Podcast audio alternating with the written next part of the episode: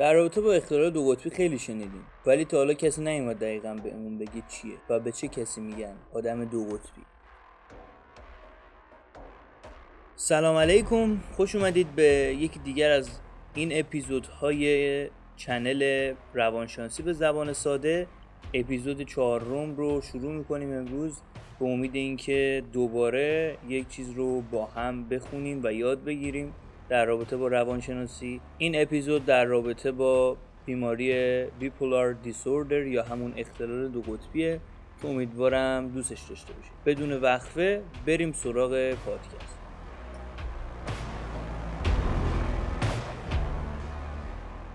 اختلال دو قطبی یا همون بیپولار دیسوردر در حقیقت نوعی از افسردگیه و اصلا افسردگیه. نوعهای مختلفی داره. می‌تونه طرف شدید باشه و یا کم باشه. افسردگی زیادی داشته باشه یا افسردگی کمی داشته باشه.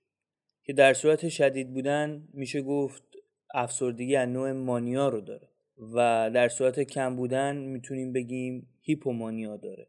و در حقیقت خیلی این دوتا با هم تفاوت دارن. افسردگی مانیا و هیپومانیا خیلی تفاوت دارن و تفاوتهاشون هم توی عملکرد افراده. اینکه مانیا یعنی چی؟ رو بهتره بهتون اینطوری توضیح بدم که چه علائمی داره. کمخوابی دید منفی به خودت به زندگی به دور اطرافت اعتماد به نفس کمی که داری اختلالاتی که درت وجود میاد به عنوان خوردن خوابیدن خستگی و بیحالیت و البته اینکه فکر به خودکشی اینا از علائم مانیاست. ولی خب و اینها معمولا همراه با اضطراب و اختلالات استرابی و مصرف زیاد مواد مخدر شکل می‌گیره و همراه با اینها به وجود میاد و خودشون نمایان می‌کنه و در خیلی هم موارد سی تا چل درصد از کسانی که به اختلال مانیا دچار شدن خودزنی کردن و توی 20 سال درصدی گرفته شده از کسانی که افسردگی شدید یا همون مانیا رو داشتن که 7 درصد از اونها 7 درصد از تعداد جمعیتی که روشون آزمایش شده خودکشی هم کردن. علت های مختلفی وجود داره علت های محیطی و ژنتیکی که دانشمندا میگن 70 تا 90 درصد این اختلال بر اثر ژنتیکه و ممکنه 10 تا 30 درصد هم برای عوامل محیطی باشه. عوامل محیطی مثل شوک عصبی که در اثر تصادف صورت می‌گیره یا یک اتفاقی که شوک آور بوده و باعث میشه فرد علائم مانیا رو به خودش بگیره و در حقیقت اولین خطری که فرد رو تهدید می‌کنه خود فرد نیست. عوامل و افرادی هن که در اطراف فرد هستن. یعنی خانواده فرد خیلی ممکنه بهشون سخت بگذره. موردهای کودک آزاری زیاده در این اختلال مانیا. موردهای فشار روانی بلند مدت زیاده. فرد فکر می‌کنه که حرفش درسته و بقیه دارن دروغ میگن دارن گولش می‌زنن و می‌تونه مورد رو ببینه سر اینکه یه نوزادی به دنیا اومده و تمام اون عصبانیتش رو سر نوزاد پیاده کنه و یا ممکنه بگه خانواده پدر مادر خواهر و برادر یا هر کس دیگه ای می‌تونه تقصیرها رو گردن کسان دیگه ای بندازه و حمله کنه بهشون. به خاطر اینکه رفتار فرد دست خودش نیست و تحت کنترل خودش نیست. در حقیقت ما می‌تونیم بگیم مانیا هم دو نوع داره که ما گفتیم. مانیا یعنی نوع شدید افسردگی و هیپومانیا یعنی افسردگی کم که ممکنه خیلی دوچارش باشن ولی خب بازم خیلی شدیدش باعث به این اعمال میشه و اگر فرد در دوران خودش مستقیم اختلال مانیا رو داشته باشه یعنی بدون اینکه هیپومانیا بگیره اول یعنی اختلال شدید همون اول شروع بشه براش به این میگن اختلال دو قطبی نوع اول یا نوع یک در روانشناسی.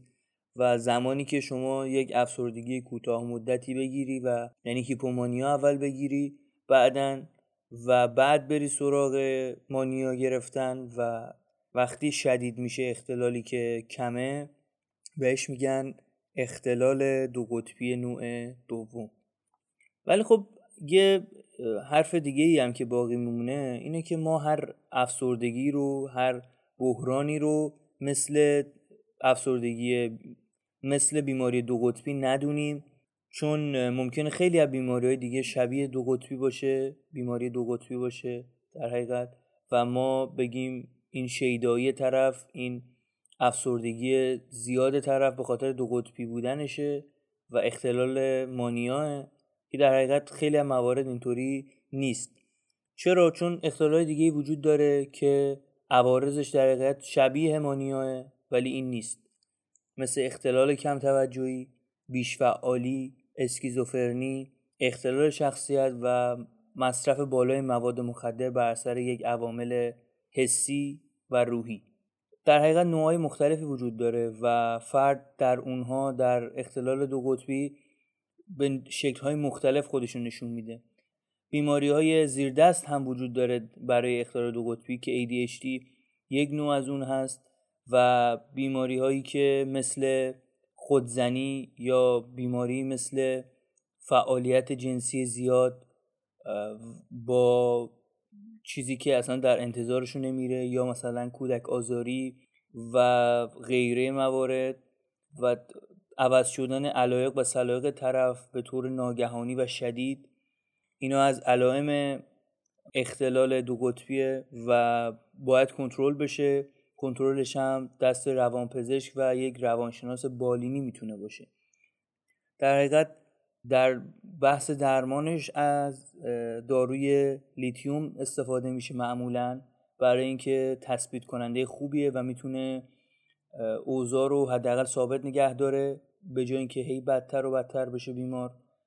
و داروهای دیگه ای که استفاده می‌کنن بیشتر ضد تشنجه چون بعضی موقع ها باعث میشه به صورتی باشه مانیا که حمله های پنیک به فرد دست بده و عصبی بشه شدیدن و یا کنترلش از دستش خارج بشه و تشنج کنه. معمولا داروی ضد تشنج میدن و البته داروی کارمامانسپین به فرد توصیه میشه و در اغلب موارد دیده شده که برای استفاده به بیمار توصیه کنن روانشناسان بالینی و یا روانپزشکان در حقیقت باید ما جلوگیری کنیم از این موارد. چطور با معرفی کردن فرد به یک روانشناس و یا روانپزشک خوب و اون فرد تشخیص بده که ایشون آیا اختلال دو قطبی داره یا نه. اگر ما همچین علائمی رو در فردی دیدیم بهتر زودتر فرد رو قانع کنیم یا باهاش صحبت عادی و دوستانه بکنیم و بهش بگیم که اصلا شما خودتونم باهاش برید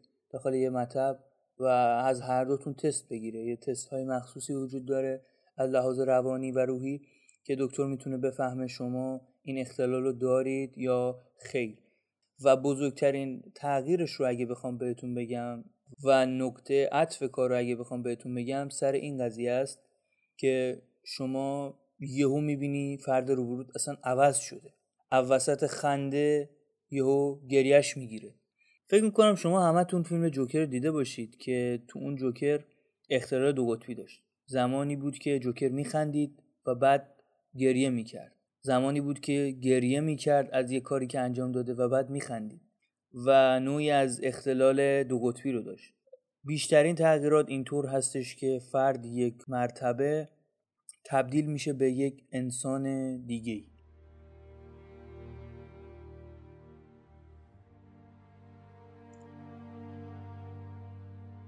امیدوارم که این اطلاعات به درتون خورده باشه و مورد استفاده قرار بگیره و امیدوارم که هر روز و هر روز وضعیت روحی جامعه به طوری بشه که این اختلالات هرچند لحاظ ژنتیکی خیلی تاثیر داره ولی لحاظ محیطی میشه کمش کرد.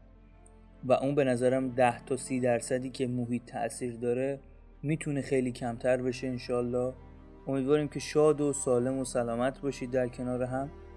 چنل ما رو دنبال کنید نظرات خودتون رو برای ما بنویسید خوشحال میشیم و نظراتتون می‌تونه روی کار ما قطعا تاثیر بذاره. پیشنهادات خودتون رو ارائه بدید و حتما ما استقبال می‌کنیم و دنبال می‌کنیم. اگر موضوع خاصی مورد نظر شما هست اعلام کنید تا ما همون موضوع رو براتون پادکستش و اپیزودش رو بریم. و زیاد صحبت نکنم. جمله آخرم اینکه مثل همیشه مهم نیست بقیه بهت چی میگن. مهم نیست چی و کجا چه چیزی اتفاق میفته. مهمی نیست که امروز بارونیه یا فردا برفیه. مهم یه چیزه. اگه قصد تغییر داری همین الان شروع شد.